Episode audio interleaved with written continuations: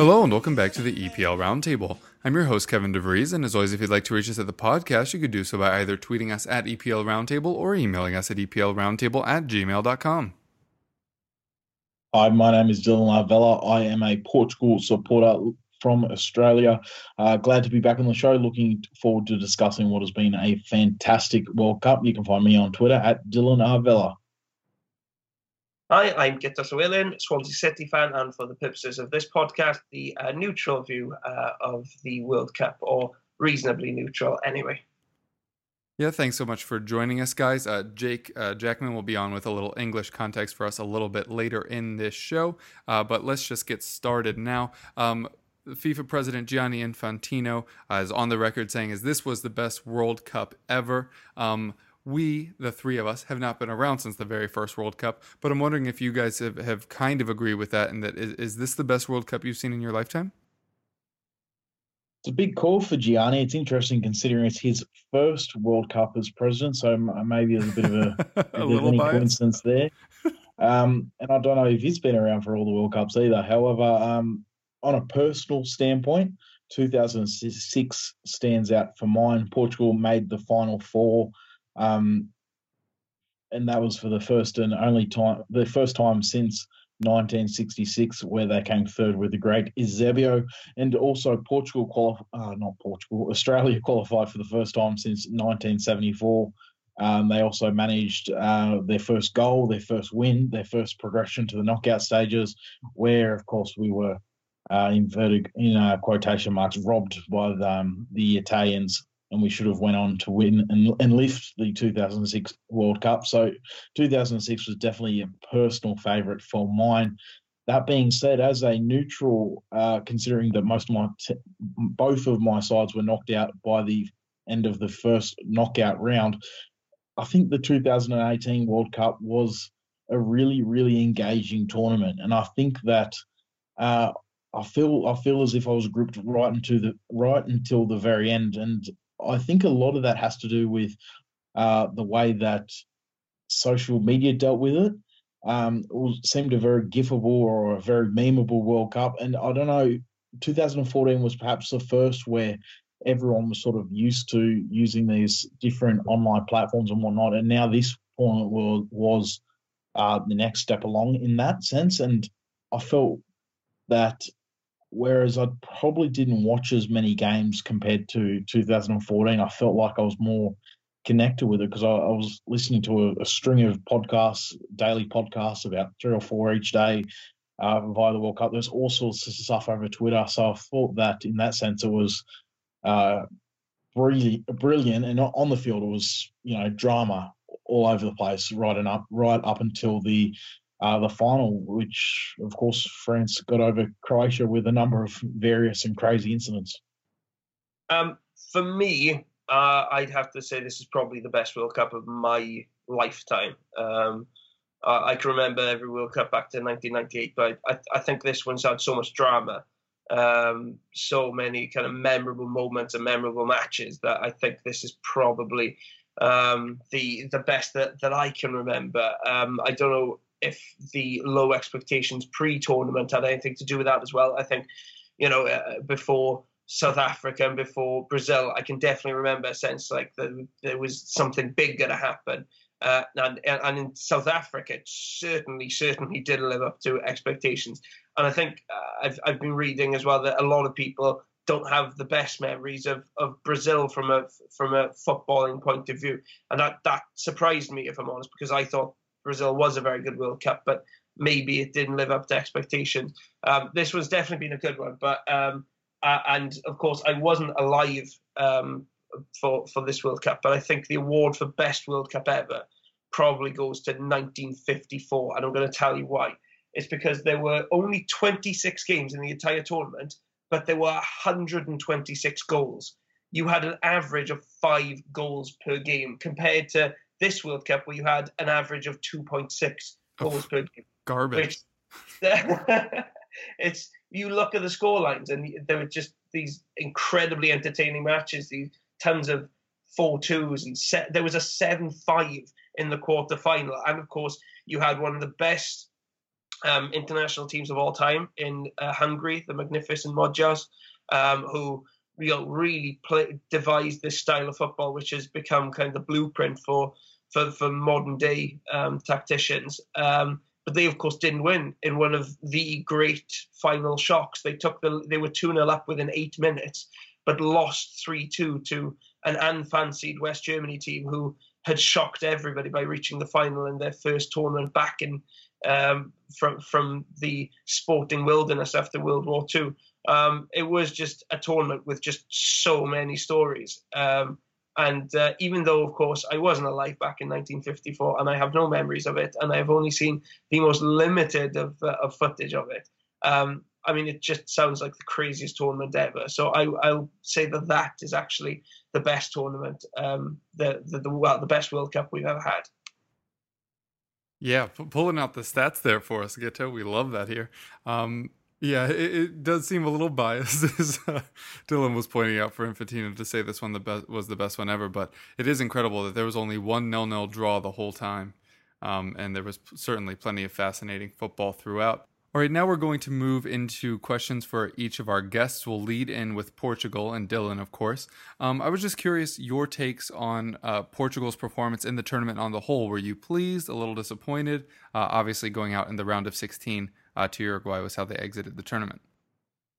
Look, obviously, the round of 16 isn't as far as I would like the side to have gotten. However, we did go out to a side that we were fairly evenly matched in in Uruguay. Um, and on the day, their best players were the ones that performed. Cavani was incredible uh, in that particular match. Their two centre backs were were did really well in nullifying a lot of Portugal's attacks. And in that sense, sort of like with with a lot of teams, it comes down to who you draw in the uh, next round. And I thought the next match, the Uruguay played against France, was a showed how how good Uruguay were and took a quite an exceptional France performance to knock them out of the competition as well as a unfortunate goalkeeping error. But when you look at the tournament as a whole for Portugal, the the Spain game obviously stands out stands out as the as the exceptional match. Um, it felt like a win the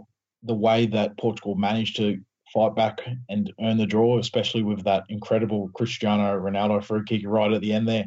However, um, I'd be kidding myself to say that Portugal were the better side in that particular match. Spain dominated for most of the match, and when they did dominate, I, I was surprised at, at um, that we managed to keep them uh, down to three goals. You look at the Morocco match, and that's probably an example of a game where where the side was perhaps lucky to come away with with the three points. Ronaldo scored the header earlier. It was a fantastic header, absolutely textbook header. But um, had it not been for Morocco lacking a striker, they had a number of creative players in midfield. Out wide, Amrabat, who obviously it's a long time ago now, but uh, many people would probably remember that he was actually getting cussed and probably shouldn't have been playing, which makes it even more incredible that he put in perhaps a performance of his career. Um, but yeah, as I mentioned, we were probably lucky to escape with the win there. But then again, in the Iran game, we drew that match, and it's my opinion that we probably should have won that match um, because I don't think that we were. I felt we were harshly had a penalty given against us for a handball on Cedric. Um, we've seen a lot of incidents, uh, incidences like that uh, throughout the tournament. But in saying that, Cristiano Ronaldo had a penalty saved um, he was also lucky to stay on the pitch in many people's eyes, and I can see where definitely see where they're coming from. But in the end, if we if um, that penalty right at the end wasn't given to Iran, Portugal would be top of the group. We'd play Russia in the next round. We know Russia knocked out Spain, so it isn't a given. Uh, but you know, I'll definitely be, I would have definitely backed Portugal to get through get through Russia, and you never know. Obviously, that was the uh, so-called easier side of the draw. So you never know. It could have been a a uh, Euro 2016 run if we did we didn't concede that penalty late on against Iran. Yeah, that that um, Morocco match you mentioned was a really interesting one. I know in the state somebody on the commentary team uh, was talking about how Portugal shouldn't have struggled as much against Morocco as they did. But worth noting, Morocco had the best defense in all of qualifying. So uh, a win against them mm. at all was a good result. But yeah, the, that last day of that group was pretty crazy. Um, something else that you mentioned, uh, basically at the start of our World Cup shows, was the aging uh, nature of this Portuguese side, especially at center back with Pepe and Fonte, um, both being 33 plus. Um, what do you think this squad will look like come the next Euros, obviously, where you're reigning champions and maybe even the next World Cup? So yeah, I, I, did raise that that point, and I'll actually chuck in our third choice centre back, Bruno Alves, who's uh, 36, 37 years old as well. And after that, there's a real dearth in um, options at centre back. And I'll go through some of the players that uh, are unlikely to feature for Portugal after this tournament. We've got the uh, third choice keeper Beto, but he he had about 20 caps for Portugal. Bruno Alves, as I mentioned, Jose Fonte, that was probably his last tournament, and I doubt he'll um, feature in the Nations League later on this year. Manuel Fernandes, who came late to the national setup, he's actually a really good um, attacking midfielder, but uh, came a bit too late to really make an impact on the national stage. And this one I say with a heavy heart, uh, Ricardo Quaresma. Uh, he obviously one of the moments of the tournament with his outside the foot uh, goal against uh, Iran in that final group stage match. He's 34 now. I'm not sure if he's the sort of player that will be able to perform in uh, two years' time, but I hope that he I hope that he does. And the interesting point here is Fernando Santos, the coach. He's contracted until 2020, and depending on how we go in that tournament, will probably determine whether he takes us through to the Qatar World Cup. Uh, one player that I'm very confident will be there is Cristiano Ronaldo, of course, signing for Juventus uh, just last mm. week. I, I, I actually feel, and I think I might have messaged this to you, Kevin, that I would not be surprised if at the age of 41 he's still part of the Portuguese squad because he's a player that, of course, looks after himself incredibly well. Um, I'm very interested to see how he adapts to life in Italy. I'd imagine he's going to transform into an out and out striker, even more so than he is now. So I think he'll be able to maintain himself for another uh, five or six years at a fairly high level. And he's not a player. It's interesting because Tim Cahill actually retired from the Australian national national team two days ago, and Ronaldo obviously much better player than Tim Cahill, but it'll be a similar similar sort of similar sort of thing in a player that won't really be kicked out of the national setup until he's ready to go. And if he's still playing, like he could be playing in the MLS in, in, by the time the USA World Cup comes comes around, but mm. he's a player that could still make an impact. But anyway, on to the next two uh, two to four years. And I, I actually mentioned this up uh, in the uh, aftermath of Euro 2016. There is plenty of players that that are coming through, especially in attack. You look at Guedes, didn't have a great World Cup this time around, but I think in two years he'll be a player, 25 years old, and I think a real, really really promising attacking talent. Gelson, who didn't also didn't really light light things on fire in this tournament, but he's uh, heavily linked to signing with Atletico Madrid in the next couple of days. I think he's a player that's going to really develop over the next few years.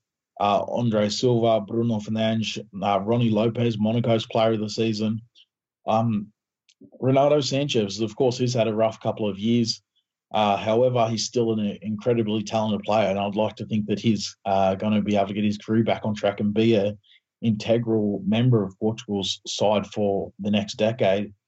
Diogo Jota, a player we potentially we're going to see in the Premier League this season with Wolves. Um, but then, as you mentioned, the defence it's it's a concern. I think Pepe might be there at uh, the next European Championships. He'll be uh, 36, I believe, or 37 at that particular stage. But after that, the young centre back that we took to this tournament was Ruben Dias. He didn't get any minutes in this particular tournament, but he's a promising player. But he isn't a out and out regular in the Portuguese league at the moment. So it'll be interesting to see whether he is able to make a step up uh, to to that level and then to the national stage. And then you're looking at players like in the in the centre back positions like Ricardo Ferreira or Edgar Miguel uh, Fonseca. There's there's not many not many household names, so it'll be very interesting to see how Santos really adapts his style because obviously he likes to set up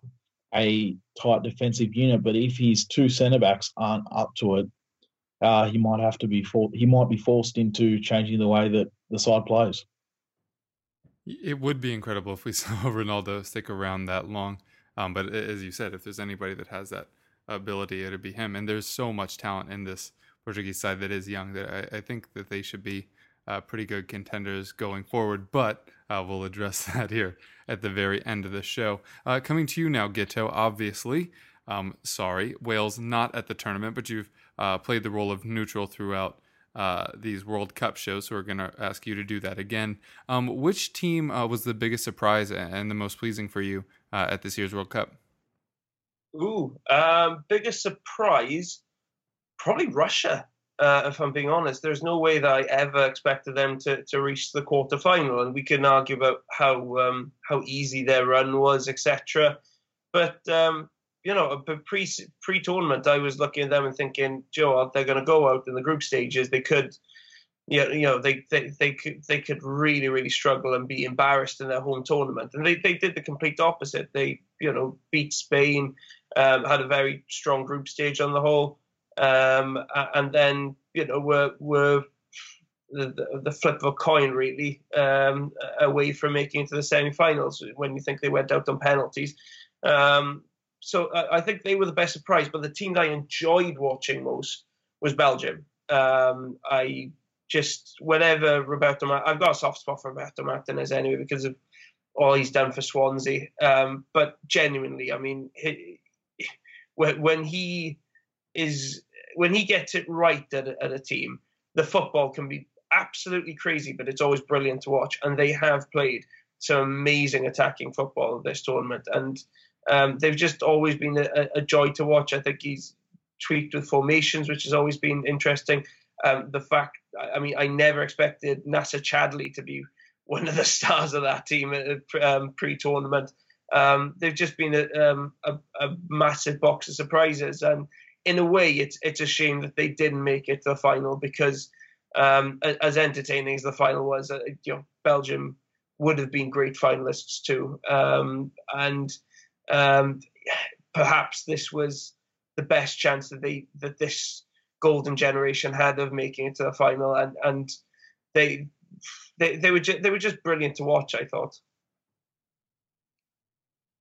Yeah, interesting for you to bring up the whole golden generation thing because it surely was, and it's a little worrying for them. I'm sure that kind of like Portugal, their defense is getting up there in years. Um, but I saw a very harsh post. I forget which Belgian journalist it was, but they posted the team photo for Belgium uh, with a bronze hue and called it the Bronze Generation because they came third. I was like, oh, that is. Gosh. I know. I was like, oh man, that that that cuts pretty deep. Um, on the player side, uh, similarly, who impressed you and who did you find the most pleasing to watch? Um, I Joe Luka Modric was I think almost everybody's player of the tournament um, by the by the looks of social media. Um, he's a player everybody loves watching anyway, um, and it was nice that he got that extra recognition at the end of the tournament, and people were saying yes, he was the player of the tournament, and um, that he got, he got that kind of kudos because um, so often in these kind of tournaments, it is the attacking players who, who get all the attention. And a player like Modric, who doesn't score the most goals, doesn't um, you know, d- d- doesn't show. He's not. He's not the most flair, the biggest flair player, but he is just a joy to watch on the ball um, and just controls midfield. Um, I, th- I, think he has probably cemented his play, uh, reputation as the best midfielder in the world at the moment. Um, and the fact that Messi and Ronaldo went out early in the competition meant that eh, somebody like Modric could get the recognition. Modric isn't, you know, you get the feeling that had Ronaldo or Messi made the final, regardless of how good a tournament they would have had, they would have been just the automatic choices for players of the tournament. Um, so um, it, it, was great to see a player like Modric, who, who was consistently fantastic and, and Croatia's best player and uh, just phenomenal to watch getting that kind of recognition. Um, so I, I, for me, he was the standout player of the tournament, even though um, I thought from from the winners' point of view, I thought Varane was uh, excellent throughout the tournament and a really big reason why France was so good at the back and so tough to break down. Um, and even when France weren't always brilliant to watch, they were um, extremely organised at the back. And I also thought Paul Pogba had um, a brilliant World Cup. Um, really show. I mean, in in in the Premier League, I think fans have been on his back because of his price tag, and he hasn't really set. He, he hasn't really excelled uh, at the very top the way people maybe expect him to. But um, I thought I thought this France team really found a system which suited him, which wasn't ma- wasn't maybe the case in Euro 2016, and really made the best of his talent. Um, so loved watching him, and of course Mbappe is one of the stories of this World Cup too. Um, to do what he's done at his age, um, it's it's incredibly exciting. Yeah, and the way he showed up against Belgium really put the world on blast, as if people didn't already know how good Mbappe was. Um, you mentioned Luka Modric there, and his performances at this World Cup have started an interesting conversation surrounding him as a potential Ballon d'Or candidate and potentially even winner. Do you think that his performances were good enough to warrant that kind of conversation? I think they could. I mean, he's he's a Champions League winner, and you, you could make a good argument actually that he was Real Madrid's best player in in that competition too last season. Um, Ronaldo would, you know, make, make an argument otherwise. Um, but uh, you know, he's he's won a Champions League. He, he, has reached a World Cup final in an unfancied team for the uh, in the World Cup, uh, and and you could argue he was one of the stars of, of both of those teams. Um, I, I think it would be quite refreshing for him to be considered, but not as in a tokenistic way. Um, it's just it's so difficult for a player of his style to really compete against a Ronaldo or Messi. But you know, who's who's to say that just because you're not one of the uh, you know more eye-catching names or one of one of the more spectacular performers that you're that you're not one of the best players. I mean, you could make an argument that, that Luka Modric does his job in the team as well, if not better, than Cristiano Ronaldo does in in in the team. Um, so I, I I'd say he's right up there with Ronaldo and Messi for contenders for um, for for this year's Ballon d'Or. And um, he, he I, I I get the feeling with Modric that it's only very recently that he's getting um, the widespread uh, acclaim and recognition that that he has deserved throughout his career. When he was at Spurs, he was brilliant to watch. Mm-hmm um, went to Real Madrid, and he's just consistently been fantastic and a key player in this team. And, and I do think he's now the best midfielder in the world. So why shouldn't he be considered just because he's not uh, a striker or an attacking position? Um, you know, it, it, I, I, I, for, for me, yeah, well, why not give him the Ballon d'Or? I think you could make an argument that he has been the best player in the world. And I do think, and you may agree, that it would be good to set a precedent of non goal scorers being able to win the award again finally.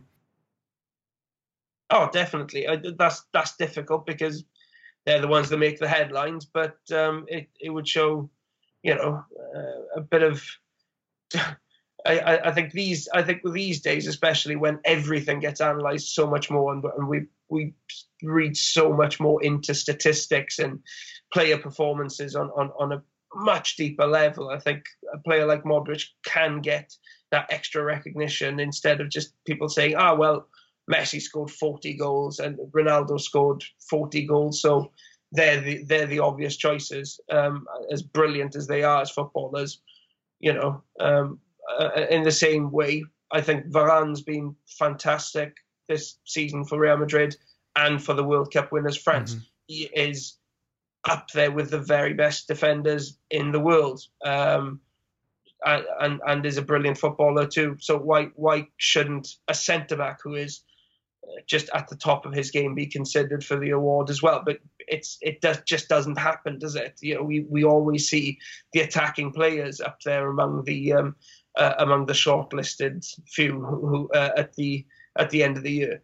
Um, yeah, it, it would be nice if we could get a bit more variation in um, uh, positions um, because, like we said, we've we've had some great centre backs over the years who've received no recognition um, because they play in an unglamorous position. Um, so yeah, it, it, would be nice if we looked at awards like the Ballon d'Or a little bit differently. I probably if you added up all the statistics and compared differently, you still come up with the conclusion that Ronaldo and Messi are head and shoulders above most players, above above all players most years.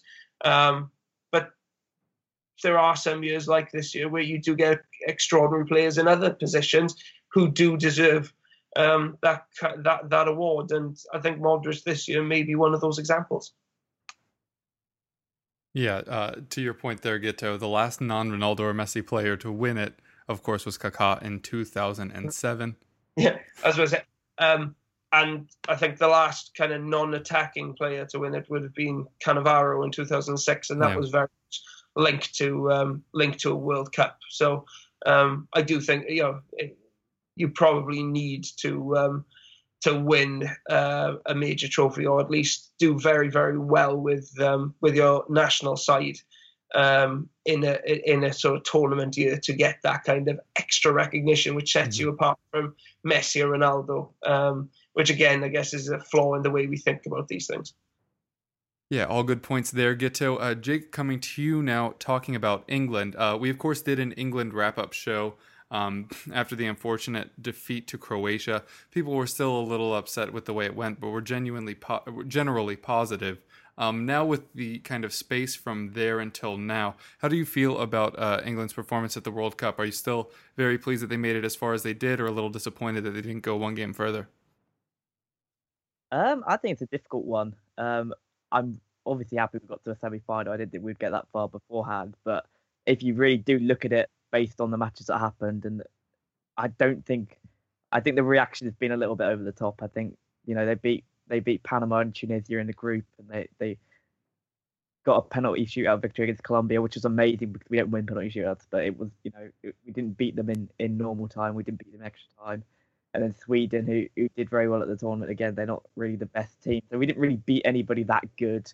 Uh, and the teams we came up against that were good, we, we looked second best. So it was a good tournament. It was definitely a, a, a building block for the future. We got um, a lot of good good experience under our belts.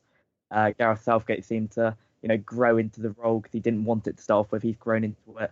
Uh, the nation's back behind the team, which I think is very important. I think that's, that's been missing with England for years, so that that's been huge.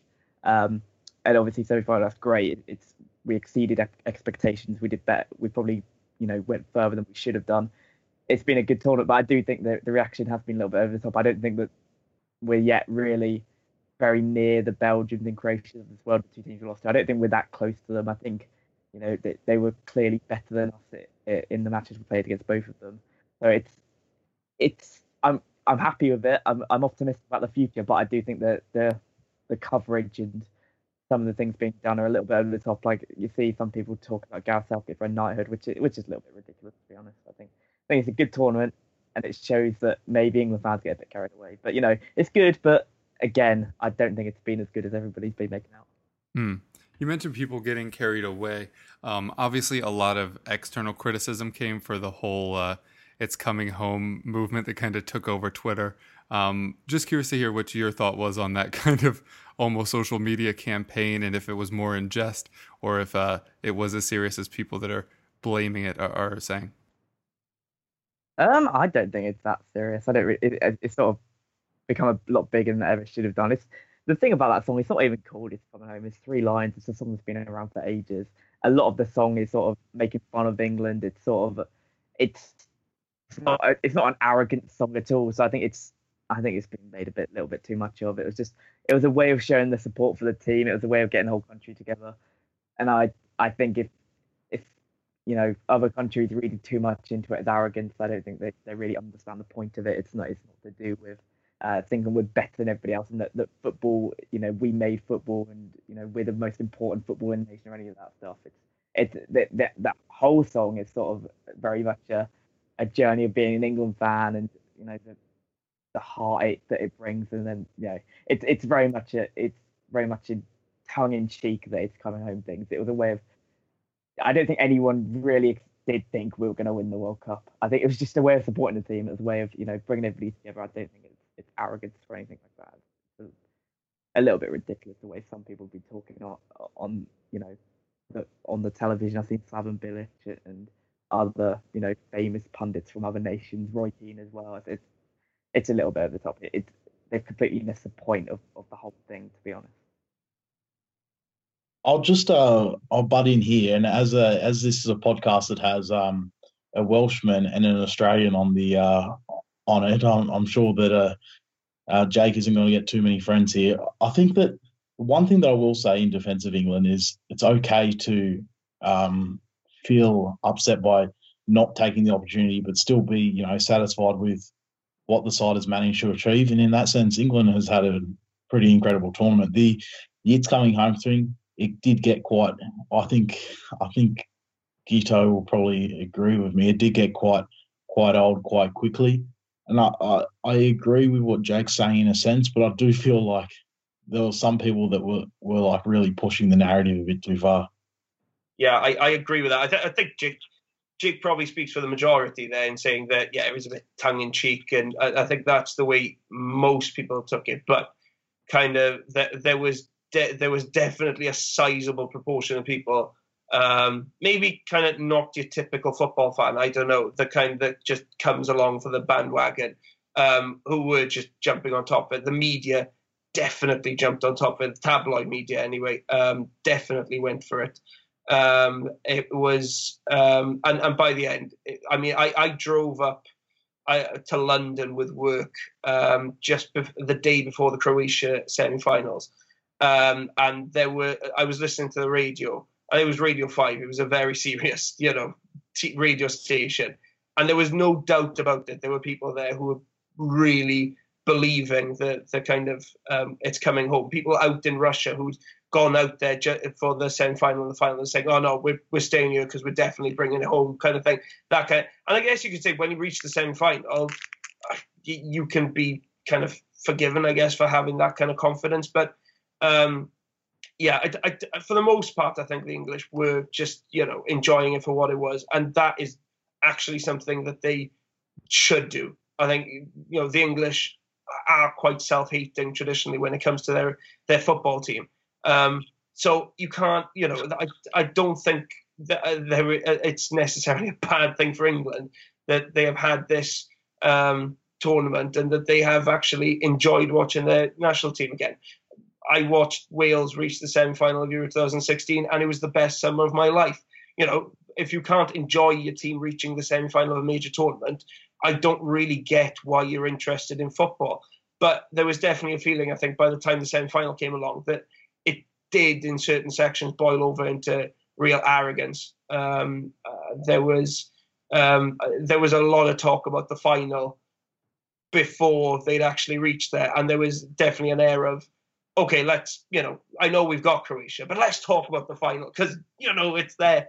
And I do think there were some in the media who were guilty of thinking too far ahead. And they, they are actually, a lot of them, the type of people who've been making excuses then and saying, oh, well, no, we didn't actually believe that we were going to make it. But, you know, when the BBC spends 20 minutes of post match analysis after France Belgium discussing how England um, can approach can, can deal with France.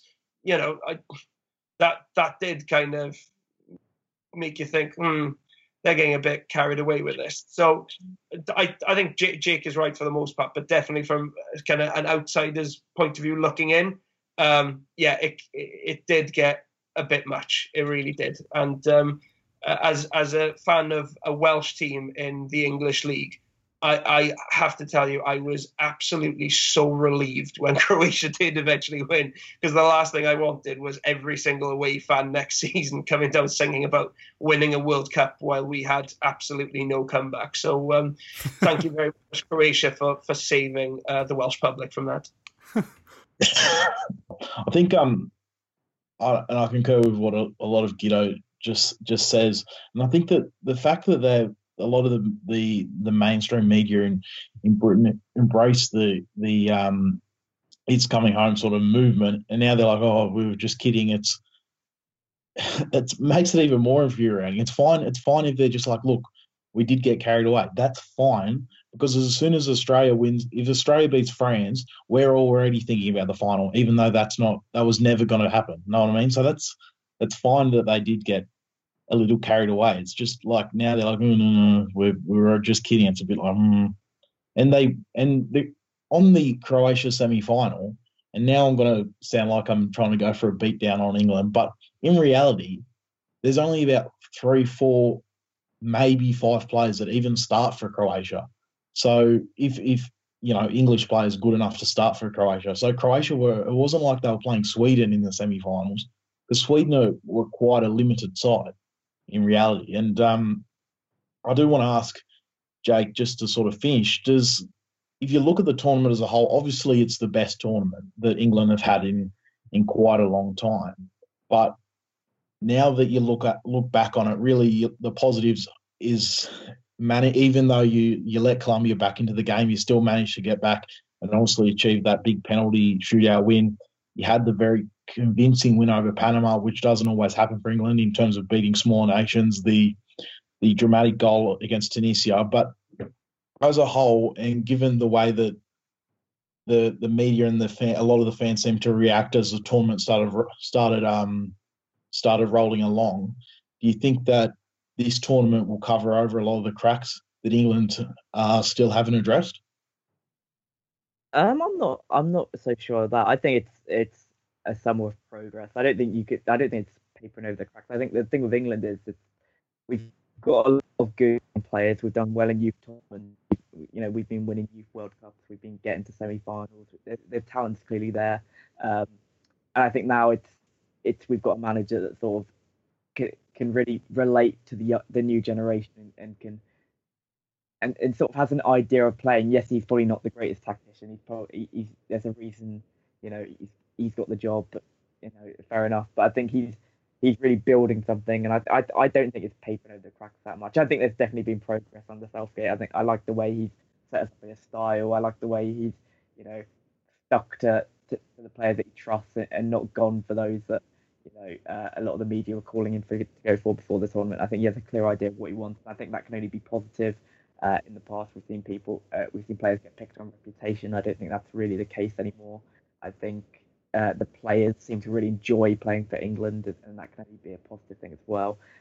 I think there's definitely there's definitely areas of concern. Uh, I'm not completely convinced by by the centre midfielders that we that we had. I don't not I think we've got some weaknesses at the back. I think uh, Harry Kane. Uh, yes, he finished his top goal scorer, but did he really have a great tournament? He, was, he had a very selfless tournament. He did a lot of good stuff off the ball.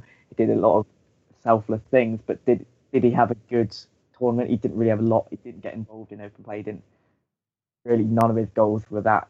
You know what you'd say a, a great striking play, uh, other than just good positioning and good finishing. there was nothing that you'd sort of say, oh, that that that shows Harry Kane.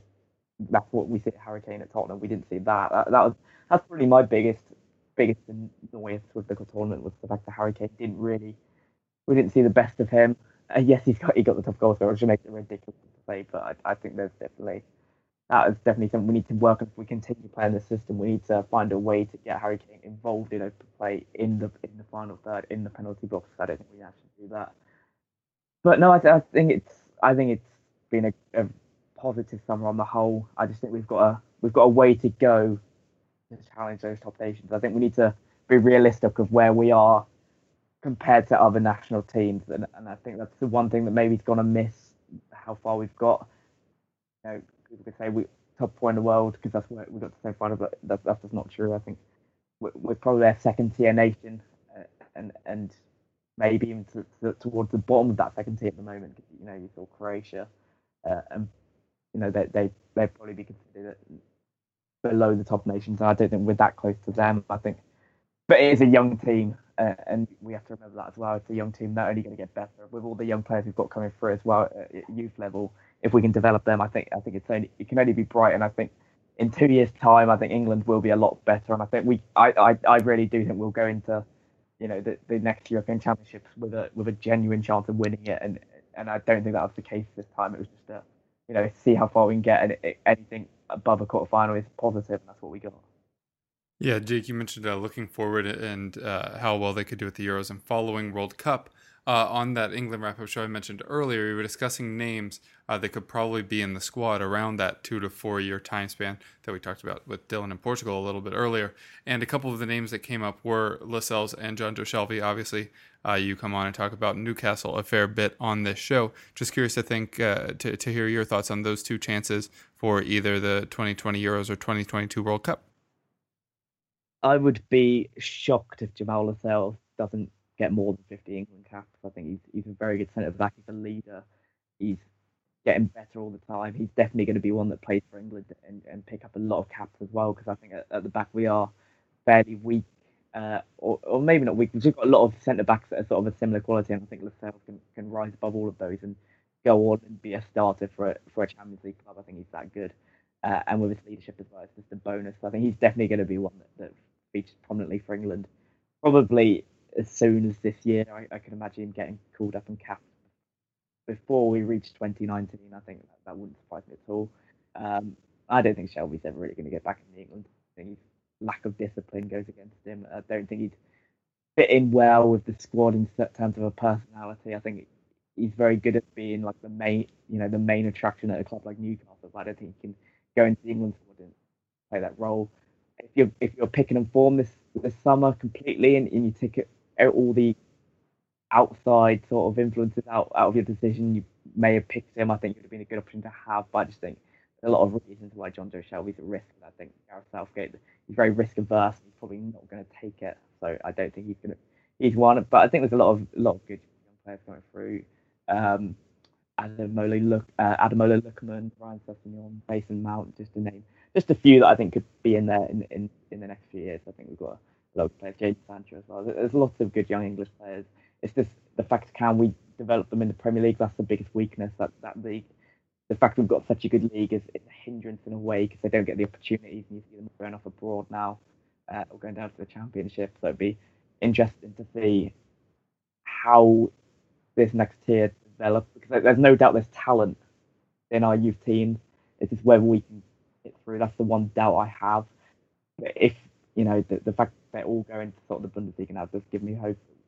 Got better times ahead, and there's a lot of good young players coming through, and that's, that's really exciting as an England fan. All right, all very good points there, Jake. Um, will be interesting to see what that England team will look like. Uh, now we're going to talk about player of the tournament. Guto, you already mentioned uh, how Modric won the award and you felt was very deserving. Uh, any disagreements uh, between you guys, Dylan or, or Jake?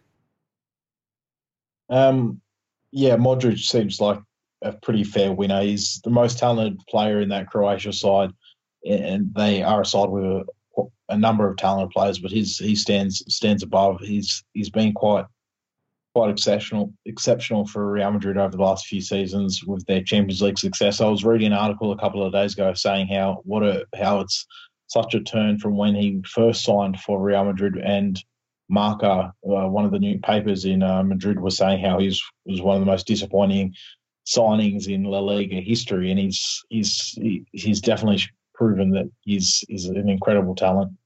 Um, and as Guto suggested, I, I think um, Ballon d'Or, Ballon d'Or is is is well in contention. I'd imagine it'd be in the along with it'd be he'd definitely be in the top three for mine. Um, outside of that, uh, Varane, very very good shout. Probably the best defender at the tournament, arguably the best defender in the world at the moment, and could be for the next decade. Um, and to be fair, he's even his centre back partner, uh, Samuel Umtiti, apart from the handball against Australia, I thought he had a fairly good tournament, and that's a partnership that's just going to go from strength to strength. They're two very, very classy operators at the centre of defence. A player that um, also deserves a mention. The player that picked up the silver ball, I think it's called Eden Hazard. He was shining light in the that uh, Belgian side. There was a number of quality players, but I thought that was he, that was some of the best football I've seen from Hazard. Because the thing is, is he gets kicked a lot. He gets he gets pillared from post to post, but he, he gets up. He, can, he gets on with it.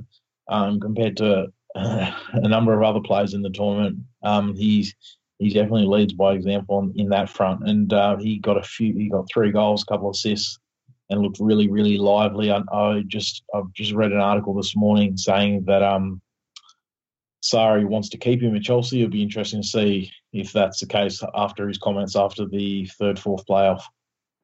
Right, and Jake, uh, what do you think about a player of the tournament? Yeah, I think it's difficult to disagree with Modric. Um, he, he's very, very good um, throughout the group stages, especially. Uh, perhaps, t- influence waned as, as, the tournament went on, but I think he still stood out as, as you know the standout player in that Croatia team. Um, and and it's all I always think that the player of the tournament has has I for me I I prefer if they you know they come from one of the teams that make the final. Uh, I know it's it's an individual award and not a team award, but I think that's that's important. So so and I don't think anyone in France stood out per se. I think they they played very well as a team, and, and, a lot of the individual players were sort of contained that contained within the system. I don't think we saw the best of Griezmann. I think Mbappe had some nice moments, and he's probably going to be remembered. It's going to be remembered as his tournament because you know France won it, and he he, he, he scored a few nice goals and sort of another just another consolidation of, of, of his talent and how good he could be. But I don't think you know he did enough to win player of the tournament. You know he could could have made a case for Kante perhaps, but then he had an awful game in the final and got got subbed off before you know got to like 60 minutes. So I don't think you can really really make a claim for that either. Hazard would have been the other one. I, I agree with Dylan. I think he had a, he had a really good tournament and, and showed why he continually gets linked to Real Madrid. He's just really really good, and I think maybe he needs that move now to go and go and really fulfill it. Because I think at Chelsea, the, the environment doesn't suit him, uh, and it sort of plays up to his his flaws as a as a character. So I think I think he showed in the Belgium team what he can do, and hopefully he can go do that at club level now. I think there would have been a case early tournament. I I I've, I spoke. Uh, we did the show after the group stages, and I made a case for for Philippe Coutinho. But then Brazil obviously went out. I thought he had a good tournament, but you know you can't give it to a player that went out in the quarterfinals. So yeah, on the whole, I think Modric is a good good shout for that, and I think well deserved. And I agree, should be in the running for for more individual awards as we as we come into you know that season of giving out the Ballon d'Or and things like that, he should be in the running for those. Yeah. All right. Um, sticking with you, Jake, we're going to end with the most ridiculous portion of the show, which is far too early prediction for the 2022 winner. They are hosting it in the winter. That is very dumb. Um, but uh, who do you think is going to be the early favorite for 2022? Yeah, so I think the uh, the last the last thing is since 2002, the winners been been from Europe, haven't they? I, I think we've had Italy, Germany, Spain, uh, and now obviously France. So I don't think that trend's going to continue. I think the fact it's going to be played in Qatar, it's going to be the conditions aren't going to be great. I think it's going to suit one of the South American teams. To be honest, I think Brazil got a lot of. They're still going to be, you know, they're still going to have a lot of good players by then. They're probably going to have even more coming through, and I think Neymar still be uh, he'll be 30 then. He'd, probably still be still be a prominent figure in that team. I think it's probably going to be Brazil. You know, they, they, it's about time they won another one. And I think Qatar. I think the conditions where it's held in held in the world are probably going to suit them. Like, it, it's ridiculous to predict now, but if I had to stick my neck out and say one, I think Brazil. I just think it's just suiting them. That's purely based on, on where it's being held. I don't not based on players because obviously that can change in four years. It's, it's going to probably change quite a lot for all teams. Uh, but I think they're they're probably the best shout at this stage. Um, I think they were a little bit unlucky this this uh, this summer to sort of be come up against Belgium when Roberto Martinez seemed to get everything completely spot on for the first time in his managerial career. So they're a little bit unlucky. I, I, think they were probably they they'll probably feel annoyed that they only got to the quarterfinals. I think I think they're going to be you know the next World Cup they'll, they'll definitely be up there and, and one of the favourites it's hard not to see France being a stronger side than they currently are, as as it's been mentioned quite a number of times. They are a fairly young squad. I think it's 15 of the 23 are under are under 25, and I believe two of the two of the players that are over 25 are Steve Mandanda and Hugo Lloris. So yeah, quite a quite a strong side. Um, and that being said, I imagine Belgium will be stronger. Germany will be stronger. Of course, they got knocked out of the group stage, but they're, they're they've got a plenty of young players coming through. Of course, uh, I think they won the one of the youth championships last year. Of course, their their so-called second string side won the Confederations Cup, so they've got a, a lot of players going through. Portugal, as I as I discussed earlier, will be stronger. I know that I, I gave Jake a bit of stick, but I think um, England will be a stronger side in four years' time. And, and even Italy, I'm very interested to see how they go in the next cycle. They're they're a team that obviously are good enough, should be on talent alone, are good enough to be in the World Cup and should be considered contenders. So it'll be interesting to see if they can progress. I'm not sure about Spain. I think maybe they, they need a full on philosophical rejig. Uh, concerns about Croatia, Modric, Rakitic, Perisic, and Zukic probably won't be, uh, almost certainly won't be there. And similar for Uruguay, the likes of Diego Godin, Edinson Cavani, and Luis Suarez are probably will not be playing for um, Uruguay at that stage. Brazil, not too sure, not too sure about them. Like they they didn't always seem to be clicking uh, this World Cup. Of course, they had their issues in the World Cup that they hosted. Could they click in four years' time? Of course they could, because they're, they're a collection of brilliant players. But if I'm picking it now, I'm going for a France Belgium final. Uh, and from my perspective, I'll just be happy if Portugal are in the mix. But the question is uh, Netherlands. Four years enough for uh, and De Ligt and co under Ronald Koeman to uh, be contenders? I mean, they should make it, and that would be that would be enough for me. I mean, it has become increasingly difficult to judge how good the Dutch players are, but it has become very easy to tell that this kind of transitive period was very damaging. Um, there will not be much experience in this side uh, going forward, aside from maybe Strootman and Van Dijk. Um, Cillessen, I suppose, if he's still the number one. But uh, it's a lot of young Dutch players that have not really proved themselves yet. Depay got back on track really well last year. I think Kluivert's move may have come a little early for him to Roma, but I think he'll develop well there. It just may take a little bit. Um, but the the big question, of course, is what's going to happen up front.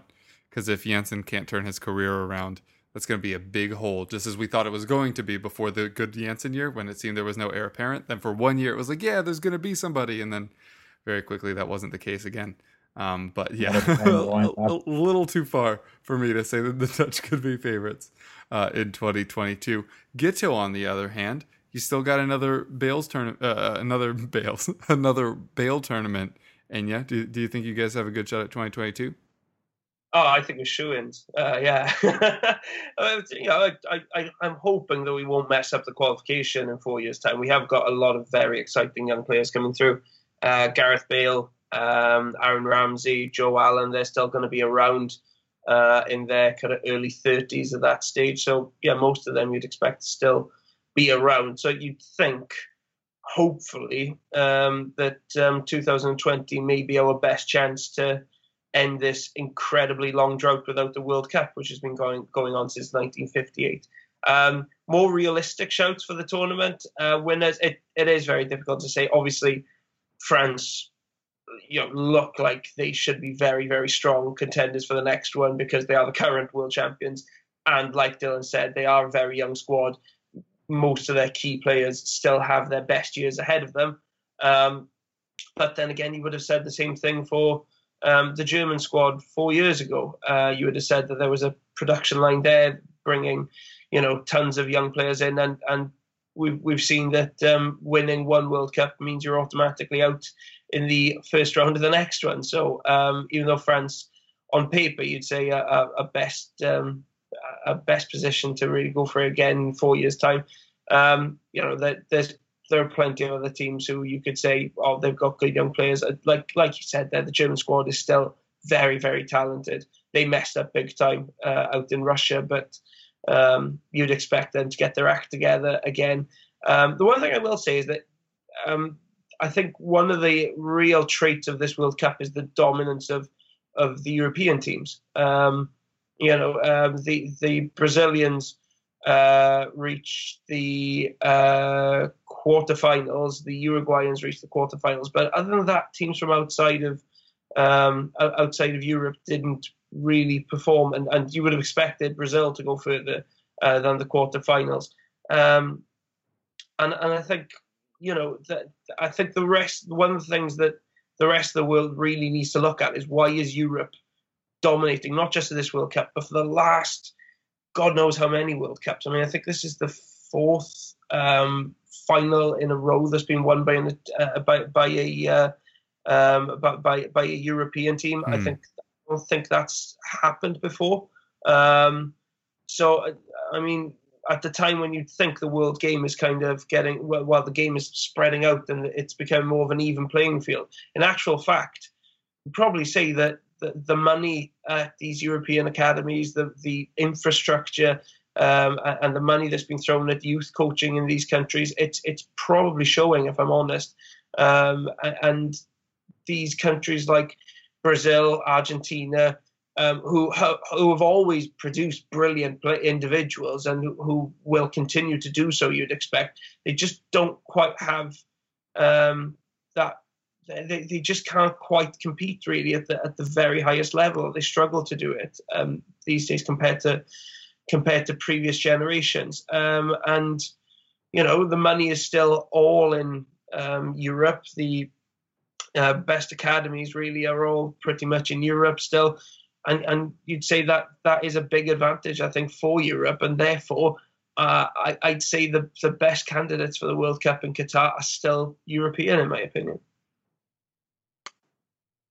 Yeah, it has been a stretch of dominance thus far, and unless Jake is right and somebody like Brazil show up, it could continue again. But I'm not saying it'll be the Dutch. that is our uh, wonderfully uh, ridiculous end to the show today. Uh, so, guys, why don't you tell the folks where they can find you? Thank you for having me back on the show. It's always a pleasure. My name is Dylan Arvela, and uh, you can find me on Twitter by the same name, where I'm usually tweeting about uh, local football in the Illawarra in Australia. Uh, but with the EPL coming up, um, I'm going to try and get back into that. Yeah, thanks for having me on. Uh, if you want to um, follow me on Twitter, my uh, my name on Twitter is at Guto Llewelyn. Uh, you can get me on Twitter at Jake Jackmann with two N's. I write for EPL Index and the Boot Room. I'm too tired to think of a better intro than that. Ouch. uh, cheers, guys. Yeah, and I've been your host, Kevin DeVries. You can find me on Twitter at Kevrov. You can also find the show at EPL Roundtable. You can email us at EPLRoundtable at gmail.com. You can find my fantasy and betting writing over at goal.com.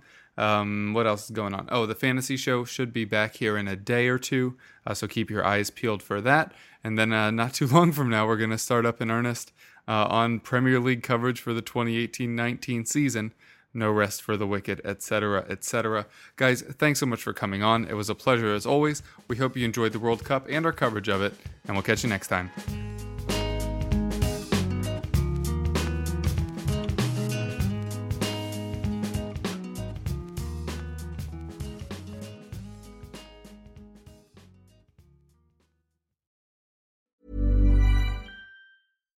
Shopify helps you sell at every stage of your business. Like that, let's put it online and see what happens stage. And the site is live. That we opened a store and need a fast checkout stage. Thanks. You're all set. That count it up and ship it around the globe stage. This one's going to Thailand. And that, wait, did we just hit a million orders stage? Whatever your stage, businesses that grow grow with Shopify. Sign up for your $1 a month trial at shopify.com slash listen.